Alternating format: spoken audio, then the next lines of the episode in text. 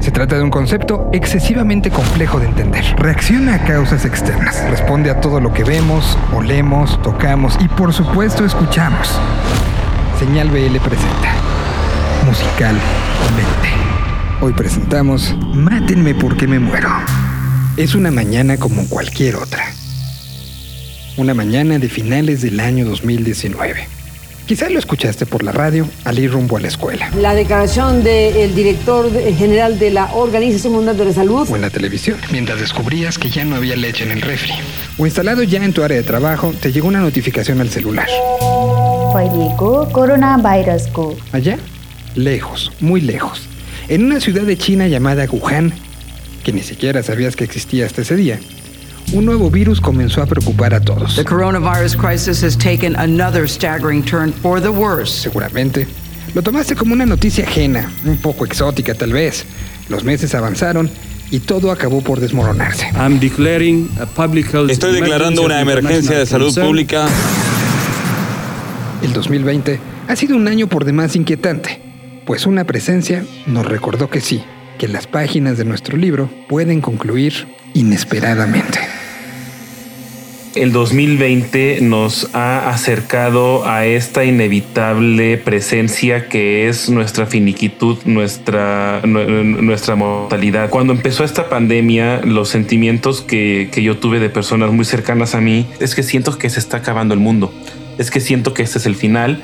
Es que siento como que de aquí todo se va a acabar y es que como que nos vamos a morir. Y yo muchas de esas personas, pues por mi particular forma de ser, yo les contestaba, es que siempre nos vamos a morir, es que siempre nos estamos muriendo, porque estamos vivos. O sea, a mí me queda muy grabada esta definición que viene en un libro de patología que utilizamos muchos, eh, muchos médicos, que es el Robbins, que te dice, o sea, la, muerte es la consecuencia natural de la existencia de, la vida. Y, y en este sentido, el 2020 nos, nos, nos la ha aproximado, nos la ha hecho sentir más cercana y a algunas o a, muchas de, de, las personas que estamos todavía hablando aquí, pues nos ha hecho experimentar una pérdida que probablemente no esperábamos en este contexto. Nos ha hecho ver la, la muerte como algo más allá de lo esperable y predecible. Nos ha hecho perder nos, eh, y se nos murió este sentimiento de certidumbre y de confianza en cuanto a las probables causas de muerte. Porque de pronto llegó esta entidad desconocida, nueva, pero al final lo que ocurre es real. Este año nos tiró las defensas, ¿no? O sea, nosotros como decía en un punto, uno de los de los mecanismos más a, mí me parece fascinante porque en general los mecanismos de defensa para no caer en un tecnicismo son inconscientes, o sea, son maneras en las que respondemos de manera psicológica ante una situación estresante, angustiante o, o como una amenaza, de manera inconsciente reaccionamos a ellas. La supresión como mecanismo de defensa es uno de los pocos mecanismos de defensa que se utilizan de manera intencional vuelvo a esto. O sea, decidimos y mandamos un poquito a la banca ciertos pensamientos que podrían ser desde deseos, sentimientos, experiencias, lo que sea. Pero en este sentido específico, la muerte siempre está en este preciso sentido de la supresión. Entonces, de repente aparece este año en el que nos empieza a llegar una noticia en el que alguien decidió hacerse un caldo de murciélago en algún punto y lo veíamos muy lejano y todo parecía como muy qué mal se le están pasando allá, ¿no? O sea, y veíamos los videos y, veíamos qué, feo, qué feo está pasando y de repente empieza esto a acercarse, nos empieza a invadir y nos tira las defensas. Nos tira las defensas, ¿por qué? Porque empieza de repente una sensación que de la noche a la mañana es no puede salir. No puede salir porque hay algo que está ahí afuera, es una amenaza y que no nada más es una amenaza invisible, sino que puede tener alguien que conoces, si te acercas y la saludas como siempre lo has hecho, se te va a pegar y te vas a morir. O sea, esto que nunca habías pensado, o sea, que habías decidido no pensar, tómala. Ahorita lo tienes que pensar todo el tiempo, porque la consecuencia de esto es morir. No es que te vas a quedar mal, no es que te vas a quedar turulato, no nada más me, la persona con la que estoy hablando es eso, porque aparte vienen todas estas cosas, ¿no? De la, de la, del asintomático que es portador y que el no sé cuánto, o sea, empieza a haber una, una sensación de incertidumbre en la cual la conclusión es puedes si no te mueres tú, puedes contagiar a alguien y matarlo. ¿no? Entonces, y sin ninguna, sin ninguna aviso, sin ninguna, de repente te tiran las defensas de golpe y te enfrentas a este miedo espantoso en el cual es, es imposible mantener una buena cara al principio, ¿no? O sea, con qué cara llegabas con tus hijos y les decía, pues es que fíjate que hay un bichito, ¿no? O sea, pues, tú también tenías una angustia espantosa, ¿no? O sea, tenías una angustia horrible de, de, de lo que te podía pasar. Entonces, nuestra concepción de la muerte, incluso también la parte en la que a lo mejor cuántas veces habíamos estado preocupados por ir midiendo las muertes de una enfermedad. Yo creo que nadie de los que nos estén escuchando había estado con esa curiosidad así de decir, vamos a ver cuántos muertos hay hoy por sarampión, vamos a ver cuántos muertos hay hoy por este cáncer de colon, ¿no? Pero ahora todos, todos estamos pendientes. Hay aplicaciones, pues bajas una página de la, de la Organización Mundial de la Salud en la que te va diciendo el conteo por países de muertos y nos empezamos también, curiosamente, a, a no nada más enfrentarlo, sino qué hacemos ante el miedo. El miedo lo podemos atacar, le podemos huir, pero también lo podemos paralizar y negarlo. ¿no? O sea, también podemos negar el miedo. Entonces, la manera en la que negamos el miedo es ya desde la gente que sale diciendo cosas como pues si me tiene que dar que me dé, pues esta cosa no importa, nada. O la otra es empezar a desensibilizarnos y empezar a hacer conteos de muertes y empezar a ver cuánta gente se murió, qué país está peor. Fíjense, yo no sé si les ha tocado de repente estar en una plática en la que dicen es que hay tantos muertos así en México. Sí, pero hay más en tal lado.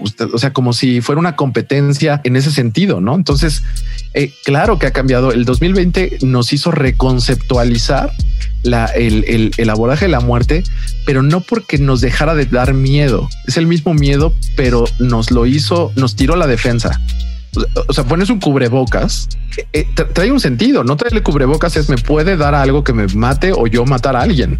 O sea, fíjense, o sea, trae ya un sentido. Lávate bien las manos, haz esto, aquello. Entonces, sí estamos muchísimo más sensibles al, a, a, este concepto. Hay, un, hay una parte muy, muy, muy, muy sensibilizada hacia, hacia, la, hacia la parte de la muerte que también ha tenido su parte positiva, que ha sido el empezar hacer ciertas cosas, proyectos, juntarse, hacer un programa de radio, la gente que ha compuesto sus, este, ha hecho libros, este, que, que, se ha dedicado a pintar, que ha recuperado ciertas cosas. Porque es una manera de enfrentar eso, de volver a rescatar con una defensa ese miedo de algo que es inevitable. Nadie se escapa ni puede ocultarse. Todos, absolutamente todos, sabemos que en el contrato de vida existe esta única, indomable y no negociable cláusula. El tiempo con el que contamos es limitado. Su definición es corta y contundente, y aunque existen debates sobre los límites en los que acontece, no hay forma de ponerla en tela de juicio. La vida, la vida tiene un punto final. Definirla es aburrido pero experimentarla es complejo en toda cultura. No es, eh, es, es sencilla de definir, pero no sencilla de experimentar. Tanto es así que hemos buscado ritos alrededor de ella que nos facilitan el poder llevarla. Nos habla de una pérdida, nos habla de una certeza. Es la mayor certeza que tenemos los vivos. Hasta las abuelitas los decían, solamente tenemos algo por seguro, que nos vamos a morir. En este concepto de es lo único certero, o sea, la única, la única certeza que tenemos, también es, es, lo, es lo único a lo cual podemos abordar desde un mecanismo de defensa que es suprimir. O sea, la supresión es conscientemente no pensar en algo. Y es lo único que nos permite eh, hacer ese mecanismo de defensa es la muerte. O sea, todos estamos conscientes. O sea, creo que nadie por la vida va caminando y que le digas, güey, tú sabes que te vas a morir. No mames, cabrón. O sea, y que se saque de pedo así. ¿no? Oh. ¿Así que? Pero decidimos pero no pensar esta, en eso, ¿no? Pero algo también es claro. Hay una completa incertidumbre de la muerte, de lo que puede ocurrir bueno, después claro. de la muerte. Esto es, eh, y, y, y, bueno, de, eso es de lo que nos está diciendo Pepe, de un mecanismo de defensa, de cómo nuestra parte primitiva contra nuestros ideales, a, a, a, en lo más consciente, se están peleando, ¿no? Y ahí es donde, donde al final nuestro propio ser evita sentirse conflictuado y se lo explica. y ahí va, a, va a depender mucho de nuestro aspecto social y cultural. Pero aún así, fíjate, ah, más que lo social y cultural, yo creo que desde, desde que el hombre tiene razón hay dos miedos ancestrales. O sea, hay dos miedos que acompañan al ser humano desde que tiene razón. Y es el miedo a la muerte y el miedo a perder el control. En ese, en ese caminar, o sea, en ese momento en que el hombre tiene razón y dice, puta, me puedo morir, o la otra es, ¿qué pedo se metió el sol? ¿Cómo va a salir otra vez? O sea, ¿cómo podemos hacer que salga otra vez? En el momento en que se empiezan a angustiar, de ahí se ha movido todo. O sea, todo lo que ha evolucionado en tecnología. O sea, la tecnología que tenemos es, es una manera curiosa de creer que tenemos el control, cuando no lo tenemos, porque aparte son dos cosas que siempre va a haber miedo mientras existe el ser humano, porque nunca los vamos a, conquistar, nunca vamos a conquistar la, el no morir tampoco vamos a tener el control de las cosas, ¿no? La muerte es un, es un miedo atávico, antiquísimo, que en, el momento en que nos hacemos consciente, hemos luchado por vencerla. La muerte podía tomar ciertos significados en diferentes culturas, como tú decías, de podía ser desde un ritual, una entrega, algo, pero no dejaba de ser una incertidumbre también el qué pasaba después. O sea, es la certidumbre más incierta, ¿no? O sea, es el, el punto de no tengo la menor idea que, viene después de esto que sé que va a pasar. En un sentido antropológico, todas las culturas tienen este miedo a la muerte y de ahí se desencadena dependiendo de la explicación mágica, naturalista, eh, teológica, politeísta, pero de ahí se va a derivar la explicación de lo que de lo que está ocurriendo. Más allá de pensar que hay algo después de la muerte, ¿qué es lo que está ocurriendo? ¿Qué es la muerte? Ok, si la muerte antes estaba y no está, pero pero ¿qué ocurrió? Es decir, eh, si si yo tengo aquí carbono nitrógeno, oxígeno, hidrógeno, fósforo y lo junto y le echo electricidad, ¿por qué no hago un cuerpo humano vivo y pensante? Me explico. E, e, e, ese es el, gran misterio de la muerte también. ¿Cuál es la frontera con la vida? ¿Cuál es la frontera con este control del que nos está hablando Pepe, de, de, de, mi ser, de mi persona, de mi destino, de mi pensamiento? Tal vez sea una ilusión, pero el que vive de ilusiones está en ellas y la ilusión del control es control. Yo creo que incluso todas las emociones que podemos revisar, incluso por ejemplo las que hemos revisado en los episodios anteriores, la melancolía, la alegría, el enojo, pero en un futuro la angustia, todas son maneras de enfrentar o de evadir la muerte también. O sea, este concepto de la muerte, o sea, el miedo a la muerte, la tristeza por la muerte, el evitar la muerte riendo o reírnos de la muerte. O sea, todas estas emociones, al fin de cuentas, nos, nos mantienen, nos mantienen alerta de que estamos vivos. O sea, algo, algo inanimado, algo muerto no tiene emociones, no se mueve. O sea, lo hemos dicho en todos los, los episodios, ¿no? La emoción viene de, de moverse. Y, no tener una emoción es, es estar quieto y estar quieto es morir. Por supuesto, el miedo es la emoción que aflora inmediatamente cuando el tema se nos presenta con toda su desnudez. Pero eso no es todo lo que sentimos. Ante su irrevocable mandato, otras emociones y muy complejos procesos se activan, poniendo en comunión todo, absolutamente todo lo que somos, sabemos y creemos. Como defensa, tenemos el duelo, pero su fuerza es tan incontrolable que se instala también en otras aristas de nuestra vida. A mí me gusta mucho, ya saben, en, mi, en, mi forma de ver el mundo, el cómo nos lo explica Homero Simpson cuando consume eh, el veneno del pez globo. Tiene 24 horas de vida. ¡24 horas! Bueno, 22. Lamento haberlo hecho esperar tanto. Ocurre una reacción en él al saber que va a morir. Ocurre una reacción en su esposa al saber que va a morir. Y no analicemos al doctor Hibbert porque qué bueno que es un personaje de ficción. Tal vez puede pasar por cinco etapas. La primera es negar. No, porque no me estoy muriendo. La segunda es la ira. Ya verá usted, doctor Mike. Después de eso viene el temor. ¿Después qué sigue? Súplicas. Doctor, sáqueme de esto. Le pagaré muy bien finalmente aceptación. Ah, todos debemos morir algún día. Nos habla eh, Freud que el duelo, es decir, esta reacción que estamos teniendo ante esta pérdida, es una pérdida ante un ser amado o algo que sea una abstracción equivalente, algo que sea equivalente dentro de mi, de mi ser a un ser amado. Entonces el duelo este, e, esta reacción ante la muerte no solamente va a ocurrir ante la pérdida de un ser vivo. Yo puedo perder un estatus. Se me murió un estado de seguridad después de, de, cierto evento. Yo tenía, yo Julio Moreno tenía la certeza de que cualquier sismo que fuera a llegar a la Ciudad de México, yo tenía 50 segundos para salir y en el 2017 tembló antes de que sonara la alerta sísmica y ese estado de seguridad a mí se me petateó y creo que a muchos. Y eso es, eso es un estado de duelo también.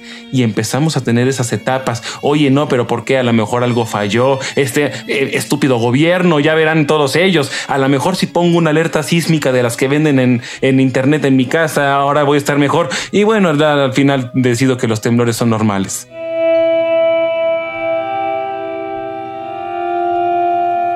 Y, de ahí viene esta idea de, o, que podríamos concebir como, como varias muertes, ¿no? O sea, se puede estar este, esta idea que, no solo se muere la gente. claro, no. Y, y, esta idea romántica de muerto en vida, no? O sea, por ejemplo, de estar muerto en vida, ¿a qué se refiere? No? O sea, el aislamiento, el no tener amor, el no tener a alguien, el estar eh, apandado o alienado desde, desde una perspectiva.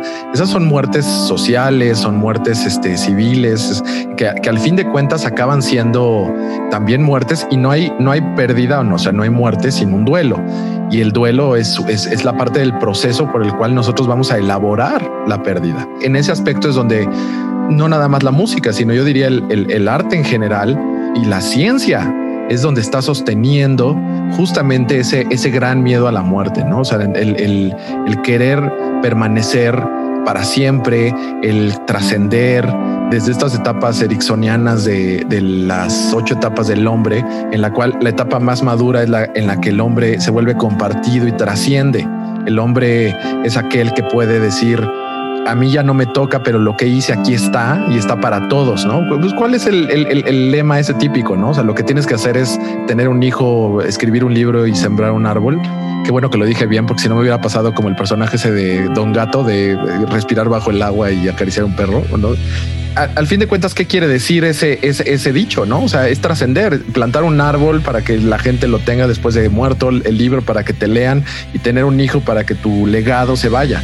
Entonces, mucho de esto tiene que ser porque el miedo realmente de la de este miedo atávico al que al que me refería al principio tiene que ver con que no sé qué va a pasar, ¿no? Y es como la canción de Mátenme porque me muero, ¿no? O sea, cuando pide este Saúl Hernández que le pongan una de las fotos de su chava, ¿no? O sea, ¿por qué le pide una foto de su chava? Porque porque no me dé miedo estar allá abajo, ¿no? O sea, porque por lo menos, o sea, no sé qué, no sé ni siquiera si voy a tener conciencia por estar ahí o para que no se me olvide tu cara, ¿no? También dice en este camino que aparte eh, a mí me, me encanta esta manera en la que abre Julio diciendo que es la única certeza que tenemos en la, en la vida, ¿no? Es lo único este, claro y seguro.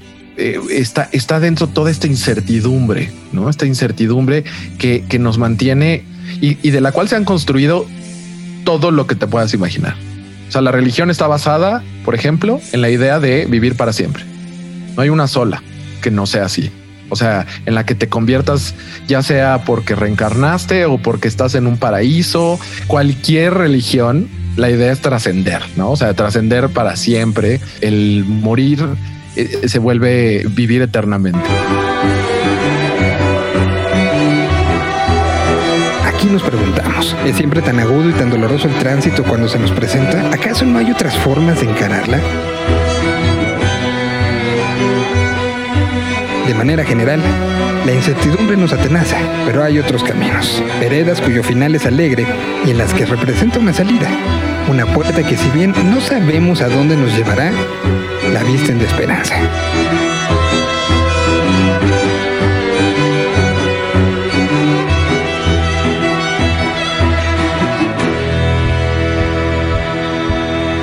La primera canción que yo pensé para este programa fue Rock and Roll Suicide de, David Bowie.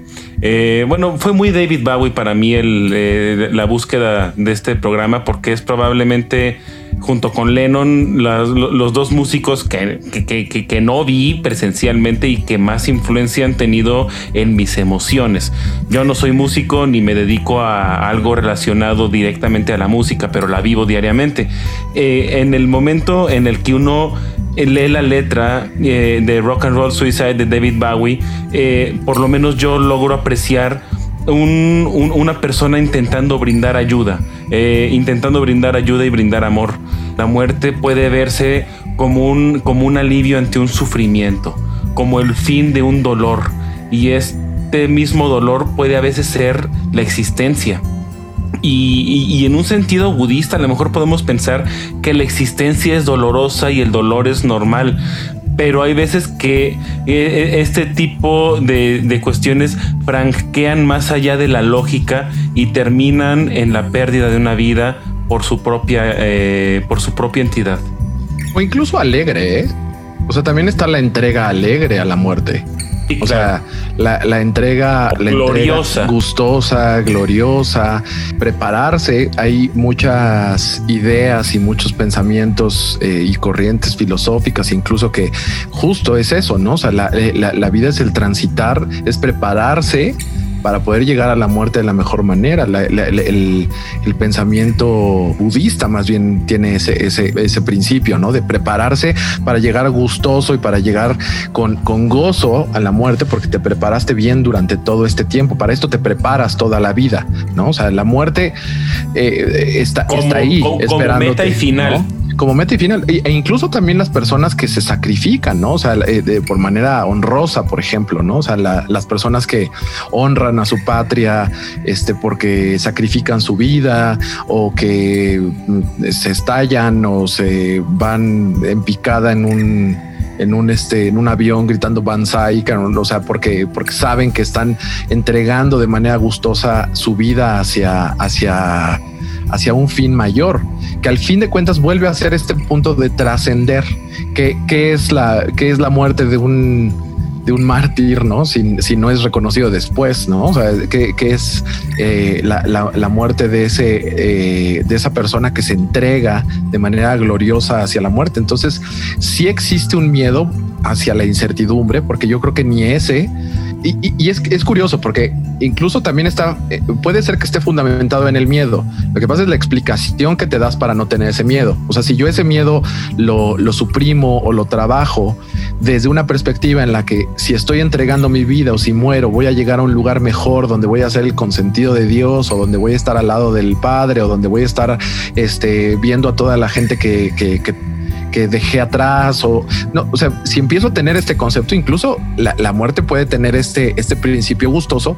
aunque no dejan de ser desde este principio de los miedos atávicos, eh, maneras de enfrentar la, el miedo, el miedo a lo, incierto, porque yo creo que, eh, eh, o sea, la, incertidumbre es el, es el gran motor de muchas cosas. ¿no? Maquiavelo escribe que si quieres mantener este a un pueblo cautivo y, atento y a tus órdenes, mantenerlo en incertidumbre, ¿no? O sea, esta parte de, te vas a morir, pero no sé cuándo, o sea, todo el tiempo la tenemos, ¿no? Entonces, al fin de cuentas, en esa incertidumbre es la manera en la que reaccionamos después a ese miedo. Puede ser alegremente, puede ser de manera como un alivio, como decía Julio, ¿no? O sea, esta parte de las enfermedades que se cronifican y que de repente estamos estirando la vida sin, sin, eh, sin realmente un concepto de, de, vida, porque creo que parte de la definición de muerte tendríamos que ver qué es la vida, ¿no? También, o sea, la vida como, como el principio de las esencias y de las virtudes de cada quien. O sea, creo que todos para no caer en el rollo muy azotado y muy triste, o sea, todos hemos tenido una mascotita a la que de repente la ves y dices, híjole, pues es que ya no es quien era, ¿no? O sea, ya, ya no llega y me mueve la colita, ya no llega y brinca, ya no se come lo que se tiene que comer. Y de repente dices, creo que lo más, pues lo más humano, ¿no? O sea, es es poderle dar descanso y entonces hasta lo piensas así, darle descanso a alguien. O sea, porque das esta, esta, esta imagen de el presente está sufriendo y va a venir algo que lo va a hacer descansar. Fíjense cómo incluso en el más ateo siempre viene una, un principio curioso de, del descanso, como, como en esta, en esta curiosa imagen de va a haber algo después. Quiero que en mi funeral pase esto, esto y esto. Quiero que hablen de esto. Quiero que pongan tal música, como si tuviéramos esta extraña fantasía de que lo vamos a ver, no? O sea, y, es esa, esta idea rarísima, justo es el, punto de pues la muerte no, o sea, la muerte se apagó, te vas a negros, no, no, se, cierra el telón y, y pues ahí se acaba pretty much. Y eso es tan angustiante que mejor construimos lo que sea. Todo, absolutamente todo, tiene una primera vez y hay que decirlo como tal. Nos estrenamos en lo desconocido con más torpeza que soltura. Llevas una vida tranquila y de pronto, una noche de insomnio, piensas en el día que te tocará partir. El vacío invade tu estómago y te aferras a tus pensamientos. También llega el día en que debutas en el triste arte de decir adiós a alguien querido y lo haces fatal. No podía ser de otro modo, pero habría que preguntarse, ¿son dos momentos iguales? Ah, como yo lo comprendo es lo mismo. Es decir, cuando tú internalizas y comprendes la muerte es porque te comprendes como mortal y porque entiendes que eres parte de esto que se va a morir. Así es como yo lo concibo. Antes de esto o sea, si tú separas la muerte de los otros de tu propia muerte, creo que no se ha integrado este concepto final. Tal vez sea el camino por el cual llegas a este entendimiento. Yo, yo, sí veo dos cosas distintas, ¿eh? O sea, a mí me parece que, sí son dos maneras de, de enfrentar el mismo fenómeno de manera muy distinta. Yo creo que la apreciación de la muerte del otro, o sea, el enfrentarse a una pérdida, a la muerte de alguien, te enfrenta precisamente a que sí, o sea, recuerdas y te hace recordar, te baja la defensa de la supresión en ese momento y recuerdas que tienes escrito en alguna parte del cuerpo tu fecha de caducidad, que en alguna parte de tu cuerpo está diciendo caduca el tal, tal, tal del 2000, no sé qué, o sea, e, eso te lo recuerda, pero la sensación va más a la pérdida del objeto de la persona que se fue. La angustia de la propia muerte implica perder todo. La muerte de un ser querido es no voy a volver a tener momentos con esa persona. La muerte de uno mismo nos enfrenta a voy a perder todo. O sea, no voy a poder eh, volver a ver a nadie.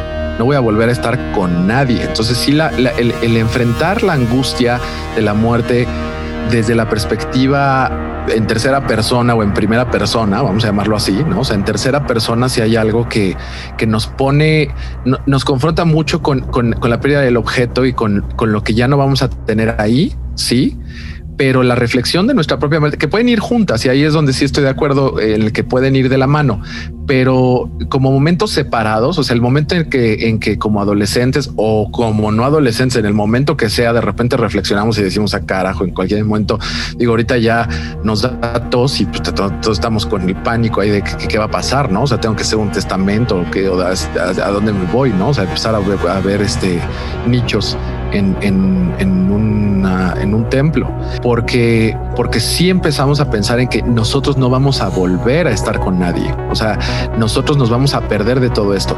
De ahí que vienen todas estas construcciones, ¿no? O sea, las construcciones de eh, la vida después de la muerte, que voy a venir a verte, va a estar bien, este, yo voy a estar aquí a tu lado. o sea, empezamos a construir todas estas cosas. ¿Por qué? Porque no queremos perdernos de eso. Y, y vuelvo al ejemplo que decía, ¿no? O sea, esta parte en la que preparamos nuestras nuestros funerales y preparamos todo lo que queremos que suceda. E, es más, dejamos incluso de manera, yo digo, muy, muy lógica, pero también hasta incluso muy soberbia y hasta indicaciones dejamos, ¿no? Después cuando vamos a morir, ¿no? O sea, ya después de muerto, por favor, por favor, haz esto y cásate con, o no te cases con no sé quién, o por favor ponle mi nombre a tu primer hijo. O sea, empezamos a tener esta, estas cuestiones en las que, en las que creemos que vamos a estar más allá porque la angustia es distinta. La angustia es me voy a perder de todo cuando alguien muere o cuando eh, nos enfrentamos a la muerte de un ser querido, de alguien cercano, precisamente tiene que ver con lo que voy a perderme con esa persona en específico. Y de ahí se rescatan los duelos, o sea, de todo lo que te queda, de lo que te queda cuando pierdes a alguien. Pero la muerte, o sea, enfrentar la muerte es un trabajo muy distinto. Es no, hay muchas cosas que no voy a ver. O sea, hay muchas cosas que me voy a perder.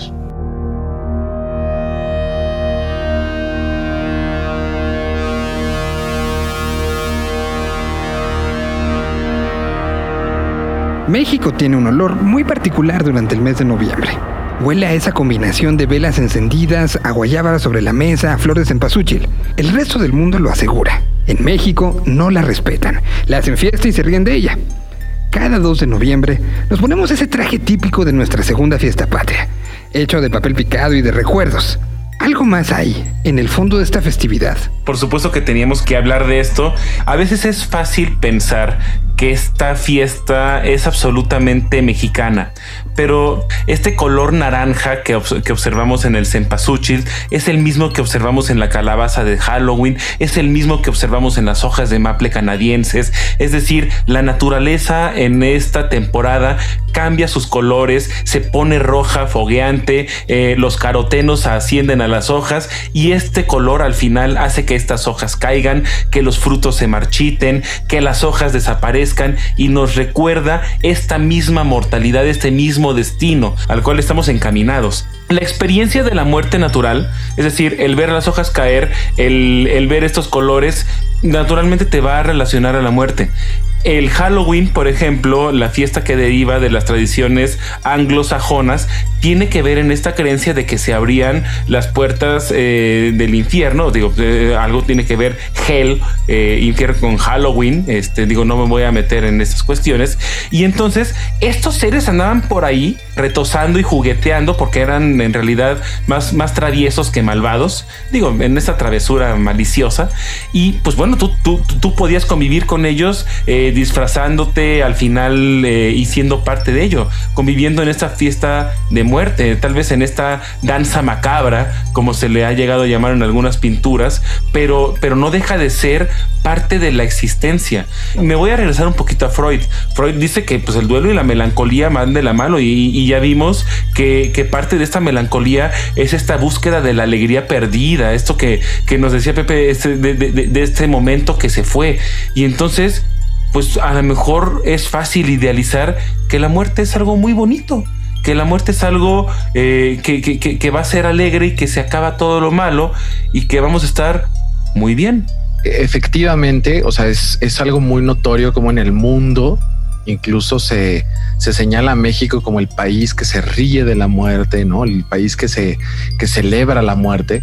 Y sí, bueno, pues digo, nosotros eh, algo que es muy muy cierto, digo que al fin de cuentas vivimos en un en un mundo y este que está regido por, por muchas este, cuestiones religiosas. La idea de, de Halloween viene del día también de Todos los Santos, que es el Hallows Eve O sea, que viene de, del, Día de Todos los Santos, igual que el Día de Todos los Santos que hay en México, y de ahí vienen todos estos conceptos. El punto es cómo enfrenta cada cultura eso, desde la perspectiva del miedo, de la dolencia, y en México, por cuestiones eh, que, vienen desde la época prehispánica, es una idea de celebración, porque se tiene esta idea de que el muerto, eh, justo en el Día de Todos los Santos, regresa.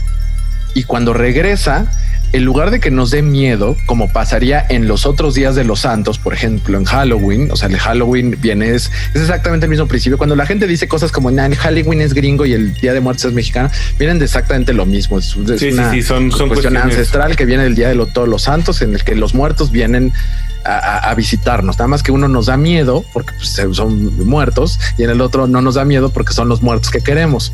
Entonces, cuando son los muertos que queremos, ¿qué pasa? No, pues hacemos una, una serie de, ingredientes que son festivos completamente, no? O sea, le ponemos música, mariachi, hay dulces. Este, esta idea, por ejemplo, que es concebida eh, gracias a, finales del siglo XIX por, por Posadas, cuando hace este dibujo increíble, bueno, este grabado increíble de la Catrina, en la cual hace festiva la muerte. O sea, tú ves una, una calaca eh, este, en, de gala. Un festejo, en un festejo de Halloween, la calaca es aterradora y está tal cual. Y aquí es una calaca de gala con su sombrero y todo.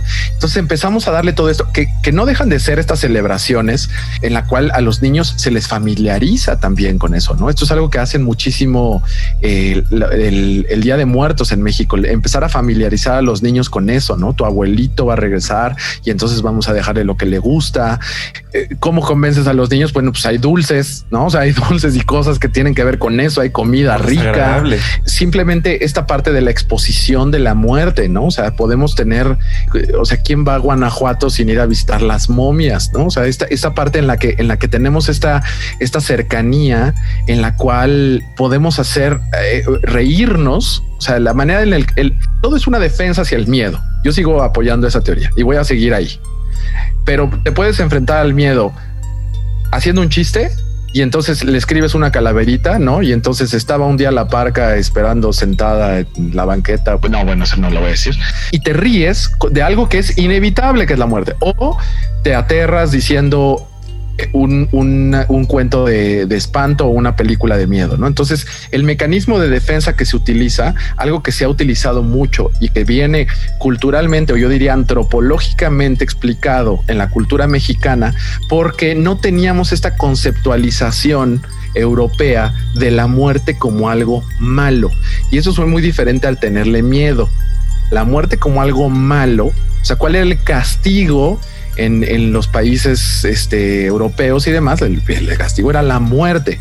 Aquí la celebración y lo mejor que podía pasarte era la muerte. O sea, no, no había, no, no es que no hubiera miedo, pero no era mala la muerte. Entonces, desde esa concepción, cuando hay el sincretismo increíble en el que pues, ya nos revolvemos y todo lo demás, y la única manera de convencernos es decir, bueno, esto que le llaman ustedes Día de Muertos se llama Día de Todos los Santos y vienen del cielo, no vienen del inframundo. Entonces, ya nada más en ese sincretismo apareció este mecanismo de defensa muchísimo más propositivo que es el humor porque al fin de cuentas el, humor como, como mecanismo de defensa es increíble. Y eso son las calaveritas. O sea, cuando le haces una calaverita a alguien, o sea, estás, estás pitorreándote de que el, el cuate se va a morir.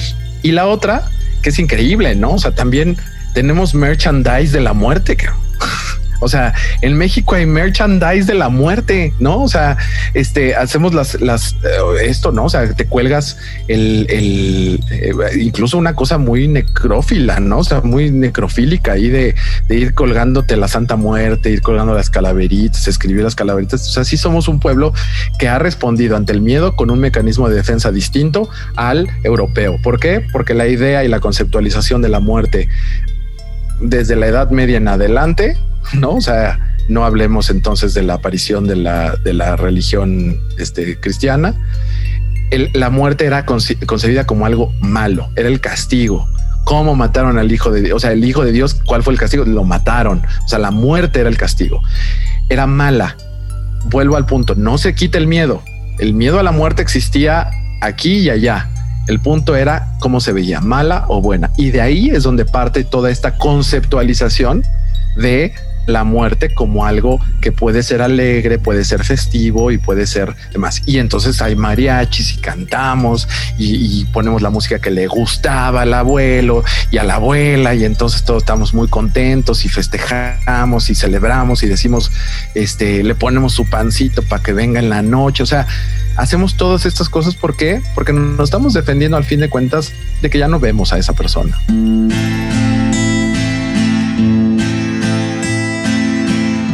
Nos remontamos siglos enteros en la historia de la humanidad, nos daremos cuenta que la música ha estado siempre presente en los rituales fúnebres. Ayuda en la despedida y en el duelo. Es el pretexto perfecto para la evocación de quienes se nos adelantaron en el camino y explora las posibilidades ficticias y no tanto que se desarrollarán después de marcharnos. Despierta, en fin, muchísimas emociones ahí hay algo bien interesante porque justo dentro de este concepto de qué emoción podría representar mejor a la muerte, ahí sí a lo mejor hay diferentes culturas, pero realmente, al igual que una cosa que tenga que ver, por ejemplo, con la música, a diferencia de otras emociones que son como muy claras, ¿no? O sea, en las que el, no sé, ciertos acordes hablan de ciertas emociones. Si, si, si vemos, por ejemplo, una película, la, la, muerte puede estar representada así por cierto tipo de música, pero también puede ser una música completa y absolutamente compleja o completamente distinta a lo que nos esperaríamos, porque realmente no hay una emoción que, que, que, sustente la muerte. La muerte no puede ser representada de una única forma emocionalmente, ¿no? O sea, yo creo que no hay como un tema específico emocional, sino una combinación de todos o todos pueden hacerlo, ¿no?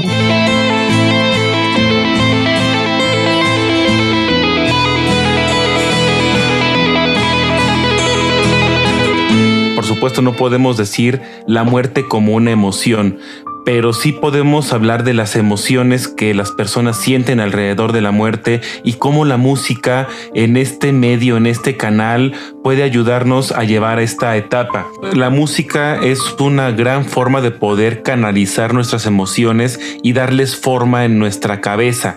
Yo creo que no he sido ni hemos sido, porque estoy seguro que aquí los, los cuatro nos ha pasado, eh, que sientes algo que no sabes qué es. Puedes definirlo como algo agradable, algo desagradable, pero siento algo, no sé qué es, no sé de dónde viene.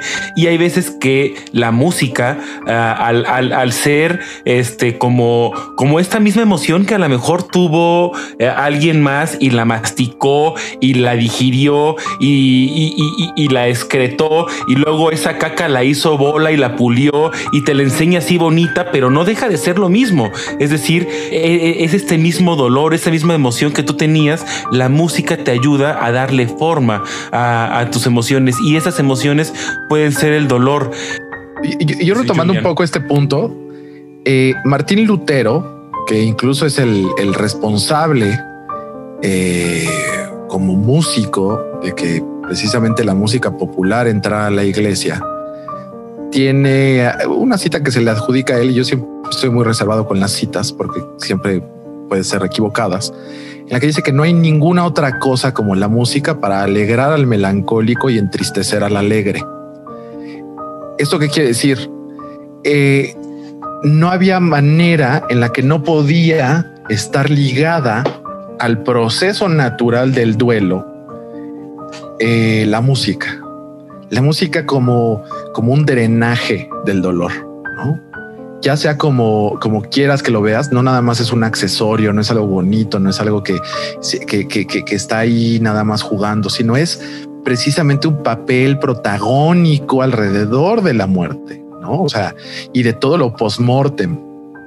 Entonces es un, es un drenaje en el cual nos permite eh, despedirnos, nos permite asimilar, es un proceso de ritual en el cual la música no nada más es un accesorio en, todos estos procesos en los cuales se empieza a utilizar la música en, los, en los funerales, en las despedidas, en los rituales en general, ¿no? O sea, desde siempre, ¿no? O sea, eh, ha existido desde los romanos, este, los, eh, los egipcios han utilizado la música, por ejemplo, en estas edificaciones funerarias egipcias, pues está llena de iconografía musical. ¿No? O sea, está atascada de iconografía musical, la cual quiere decir que se acompañó con música el, despedir, ¿no? O sea, eh, y, de ahí, bueno, ni se diga la manera en la que la música acompaña y festeja cosas que pueden ser tan terribles como la muerte, pero yo no sé si han tenido la oportunidad de ver un funeral en Nueva Orleans, es una cosa completamente distinta, ¿no? O sea, la música tiene un sentido drásticamente este, distinto. Entonces, nos permite conectarnos con el dolor de la pérdida a través de la música. Y entonces eso puede ser casi tan benéfico como la introspección que podríamos tener después. Yo he tenido eh, revelaciones enormes y he tenido procesos verdaderamente de introspección y de recuperación ante el duelo gracias a escuchar ciertos, ciertos fragmentos o escuchar música que me recuerda y me permite conectarme con el dolor de la pérdida, pero como hemos dicho en muchas de las otras emociones, como una guía. La música como alguien que te agarra de la mano y te dice, ven, ¿no? O sea, puedes estar triste, puedes estar angustiado, puedes recordar y no pasa nada. No la evites, no evites la emoción. Ven, te ayuda a transitarla de, manera, de manera mucho más, eh, eh, mucho más amable, mucho más, este, eh, mucho más accesible.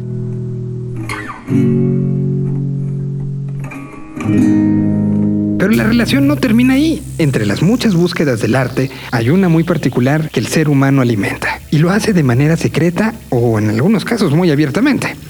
Esto es el apetito de los creadores, la trascendencia, la posibilidad de mantenerse vivo mucho tiempo después del inevitable llamado a lo siguiente toda creación artística, o sea, todo artista tiene que tener este principio de soberbia. Toda creación artística es hasta cierto punto un, un poco soberbia en el punto de decir cosas como tengo algo importante que decir y aquí va. por un lado, y la otra es no nada más eso, sino tengo algo que decir, aquí va y se va a quedar.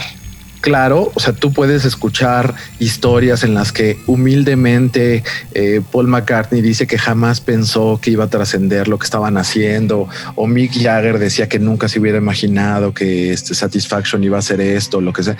Yo creo que en el fondo toda persona que escribe algo tiene la idea de trascender y ya sea que trasciende a las masas o simplemente que trasciende porque ya está en un lado, ya está en un lugar. Cuando tú puedes sacar una emoción, puedes sacar un dolor, puedes poner algo en un sitio que ya se llama canción, pintura, este eh, psicoterapeuta, este cuadernito escondido abajo de la cama, o sea, lo que quieras, eso ya le pertenece también a alguien más. Cualquier persona va a poder llegar a eso. Y en el momento en que esa persona llega a eso, es que tú ya trascendiste también.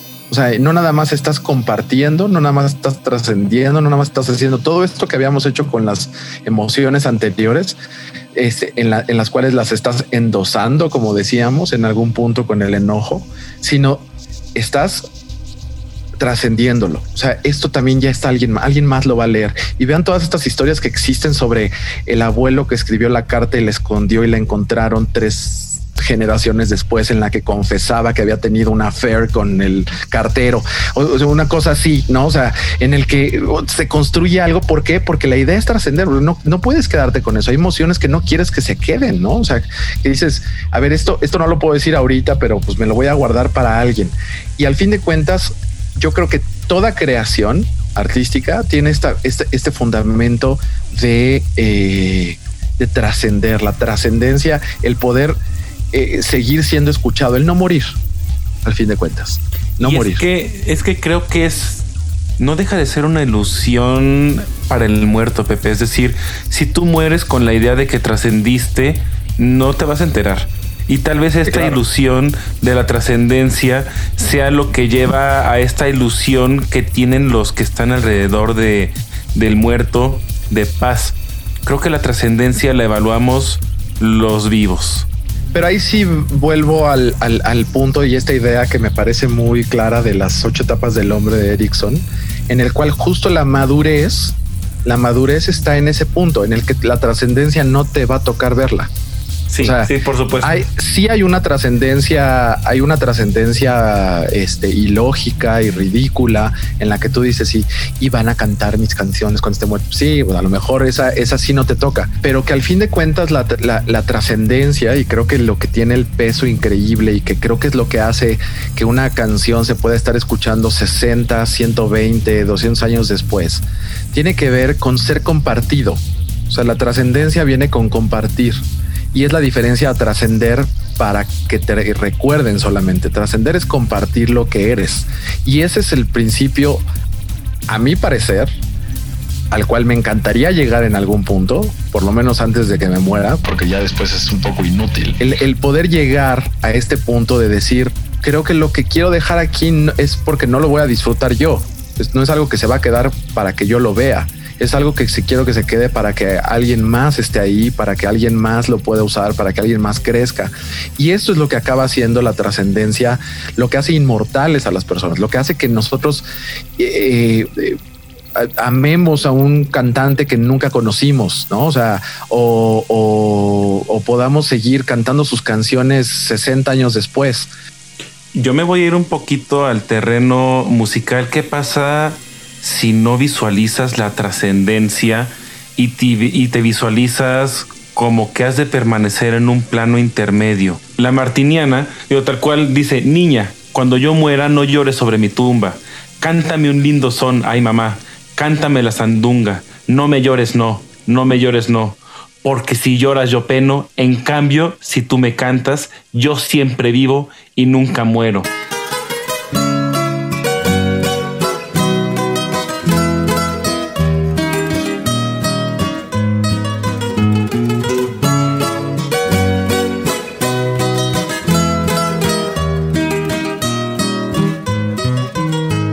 Ser esta ilusión de la negación. Existe tal vez esta falta de la búsqueda de la trascendencia. Yo lo veo eh, en, la música en México. Tal vez sea eh, eh, un, una lógica que sigue a este proceso de aculturización y desculturización y reculturización que sufrieron los pueblos como en Oaxaca y entonces a través de su música nos están expresando esto nos están expresando esta falta de, una trascendencia. Creo que todos tenemos el recuerdo de alguna vez haber pasado por ese momento desolador. Regularmente es crudo, porque nos llega en forma de noticia y la mayor parte de las veces desprovisto de cualquier clase de sentimiento. A la edad de tantos años, consecuencia de X padecimiento, falleció tal artista. El corazón en ese momento te da un vuelco. Los ojos se te inundan y rastreas más notas, igual de frías y contundentes, para así confirmar la noticia. Mientras tanto, pones a todo volumen esas canciones y no dejas de repetir, no, no, no, no, no, no es cierto, tú no. ¿Por qué duele tanto? ¿Por qué duelen tanto estas noticias? Porque acabas haciendo una relación con alguien. O sea, el músico el músico es tu, es tu mejor amigo en un momento, es tu único amigo a veces. Es la persona que, que te entendió cuando escribió lo que, lo, que, lo que querías decir tú y no podías. Cuando te acompañó cantando mientras estabas solo, este, o cuando fue tu mejor momento mientras bailabas el día de tu boda.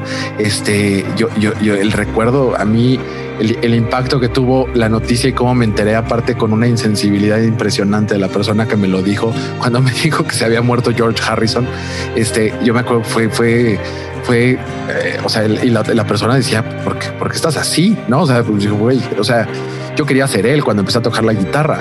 Son personas que se vuelven de suma relevancia en ti porque, porque son parte de tu vida. Son personas que se vuelven, se vuelven importantísimas sin haber estado realmente o físicamente contigo y acaban compartiendo contigo lo más íntimo. Es como, es como la muerte de tu terapeuta, ¿no? Es como la muerte de tu, de tu confesor, es la, es la muerte de tu, de tu acompañante. Lo hemos dicho en muchas ocasiones, es tu guía, ¿no? O sea, cuando, cuando murió David Bowie, digo, yo estaba devastado, ¿no? O sea, este, la sensación, la sensación de desolación. Yo recuerdo que con un amigo también gran fan, de David Bowie decía, eh, eh, no es cierto, seguramente es un montaje y él va a aparecer en unos años otra vez con un nuevo disco, o sea, como ni siquiera en ese proceso de negación ante la muerte, ¿no? O sea, este no deja de, ponernos en contacto también con la caducidad de alguien que, en ocasiones también consideramos inmortal y que ya eran inmortales, ¿no? O sea, y, nos, nos da de golpe nos pone de frente el hacernos dudar de nuestra propia inmortalidad, ¿no? O sea, el creer que somos inmortales, de repente decimos nadie, ¿no? O sea, a todos les llega, a todos nos llega y, es un impacto gigantesco, ¿no? Incluso de, personas a las que no nos tocó este, convivir o vivir y, como decía en, un momento Julio, visitar Strawberry Fields en Central Park, este, o la calle 72 eh, y Central Park Avenue donde dispararon a John Lennon, este, el, recorrer ciertos sitios, recorrer esos pasos, ¿no? Eh, nos, nos reconectan con, con algo tan ancestral para nosotros y primitivo que son nuestros recuerdos, son parte de nuestra vida. Veces que personas que estuvieron más íntimamente relacionadas con nosotros que nuestra propia familia. Hay cosas que no le dijimos a nuestra familia, cosas que nuestra familia nunca nos dijo, pero que eh, sí nos lo dijo David Bowie y al oído, ¿no? Y, nos lo dijo de manera como la queríamos escuchar. Entonces, eh, ese es el impacto de la muerte de un, de, un gran músico, ¿no? O sea, de un gran, de, alguien que estuvo ahí con nosotros, un, familiar, más que un familiar, ¿no? O sea, es mucho más que un familiar, es una parte de nosotros que muere. Vuelto un mar de lágrimas, compartes la noticia y no falta quien señale tu exageración. ¿Cómo puede dolerte a alguien si ni siquiera lo conociste? Muchos de los que acaban diciendo, ¿cómo puedes sufrir por eso? Acaban sufriendo por la muerte de un futbolista también, o por la muerte de alguien más que los acompañó de la misma manera, pero en otra, en otra, en otro escenario o desde otra, desde otro frente. las personas que no, que no tienen esa conexión son personas que, realmente acaban siendo personas muy solas. O sea, porque eh, considerarse autosustentable, ¿no? O sea, en este punto como de yo no necesité de nadie, yo no, yo no le agradezco a nadie y no porque sea alguien que está ahí junto, sino creo que todos tenemos la inspiración de, de alguien, ¿no? O sea, cuando leímos un libro, cuando escuchamos una canción, cuando, cuando vimos una película, nos, nos sirvió de algo para acomodar un punto. Quien no lo hace eso, quien no lo ve desde esa manera, muy probablemente es alguien que no está en contacto con eso y se y es al fin de cuentas este principio muy, muy eh, narcisista de, de, no necesitar a los demás. Pero la mayoría de la, de la gente que, que critica el que uno está eh, dolido o, entristecido por la muerte de un músico, generalmente les entristece la muerte de alguien más en otro escenario, porque siempre tenemos alguien que nos acompaña de lejos. O sea, eh, alguien que nos está viendo y que nos está guiando en, en, en, esas emociones que necesitamos expresar, tantas cosas que nos dio, tantos momentos. ¿Cuánta gente no oímos cuando eh, muere el torero o el, o el, el futbolista o el, el, deportista en general? No es que tantas alegrías que nos dio, tantos triunfos, tantos orgullos y tantas cosas. O sea, la gente al fin de cuentas nos, nos volcamos sobre esas, sobre esas figuras. Entonces, yo creo que, yo creo que son, son personas que a lo mejor tienen otra vía, nada más, ¿no? Es que, digo, yo, yo de verdad que qué expectativa la, la, la, mía, que personas que, que, que, hayan dolido o que hayan sufrido la muerte de Juan Gabriel nos estén escuchando. Cuando murió Juan Gabriel, puedes haber visto en el colectivo mexicano esta misma reacción. O sea, Ricardo González Cepillín, lo primero que dijo fue, no, no es cierto, no está muerto, si está en su mansión y después va a regresar y, lo que pasa es que se dio un descanso, ¿no? Este, y, y entrevistas a, a, a personas que, que, que, eran grandes admiradoras y, que te decían lo mismo, ¿no? No está muerto. ¿Cómo cree usted que se va a ver muerto Juan Gabriel? Yo recuerdo este de manera muy, muy cercana la eh, este, este impacto que tuvo, digo, y también es alguien que jamás conocí, pero que tenía una eh, en gran medida por, por lo joven y todo, el fallecimiento de Rita Guerrero, por ejemplo para mí fue, fue muy impactante, ¿no? Esta, esta, esta mujer fuerte, dedicada a la música, al teatro, que estaba, que estaba completa y absolutamente puesta en, en, en su lugar, ¿no? O sea, y, y, fallecer antes de los 50 años. Fue, fue, algo, fue algo tremendo, ¿no? O sea, una activista, o sea, son, son personas que yo en la vida conocí, ¿no? O sea, pero, pero, eh, fíjense, ahorita se me acaba de ocurrir algo, más bien, son personas que nunca me conocieron, pero yo sí los conocía a ellos, ¿no? O sea, y los conocía muy bien, muy bien. Ellos nunca a mí. Y eso es lo que hace a veces creo que también doloroso que se vayan, ¿no? O sea, que, que se va, se va la gente que no nos conoció, pero nosotros a ellos sí, y nos duele, nos duele mucho más.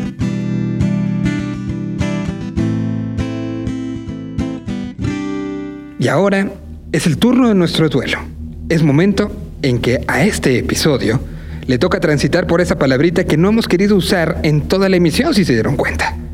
Su muerte. Y por no dejar que la traición pues sea olvidada, llegó la flaca a cabina para llevarse doctores. La esperaban con morfina, hablando bien de cantores. Al diván la mandó Julio y Pepe indagó la fuente de sus tramas y prejuicios, grabando musicalmente. Fabián con libreta y pluma anotó cada detalle. Porque no mejor te esfumas, Miguel la mandó a la calle. Aquí se habla de emociones, de la mente y de compases. Y como no traes canciones, será mejor que no te pases. Es algo inevitable. Es algo que desde que tenemos cierta conciencia sabemos que va a llegar. Y que nos va a llegar a nosotros. Y lo decían los Flaming Lips de una manera muy clara. Date cuenta que todas las personas a las que conocen van a llegar en el mismo punto el cómo nos acercamos, el cómo la transitamos, si es algo familiar o es algo alejado. El ser humano de la civilización que me digan ha basado todo en torno a ella. Es parte de nosotros y como tal ha tenido repercusiones en la música. Y es la misma música la que curiosamente ha ayudado no solo a brincarla, no solo a trascender, sino también a acompañarla. Muchísimas gracias por habernos acompañado. A nombre de todos los que hacemos musicalmente, los doctores José Ibarreche y Julio Moreno. En los guiones e investigación, Fabián Aranda. En el armado y la voz que escuchan, Miguel Solís. Que las notas y los buenos pensamientos sean nuestros compañeros cuando llegue el momento. Señal BL presentó Musicalmente. Mátenme porque me muero. Nos escuchamos en la próxima emoción.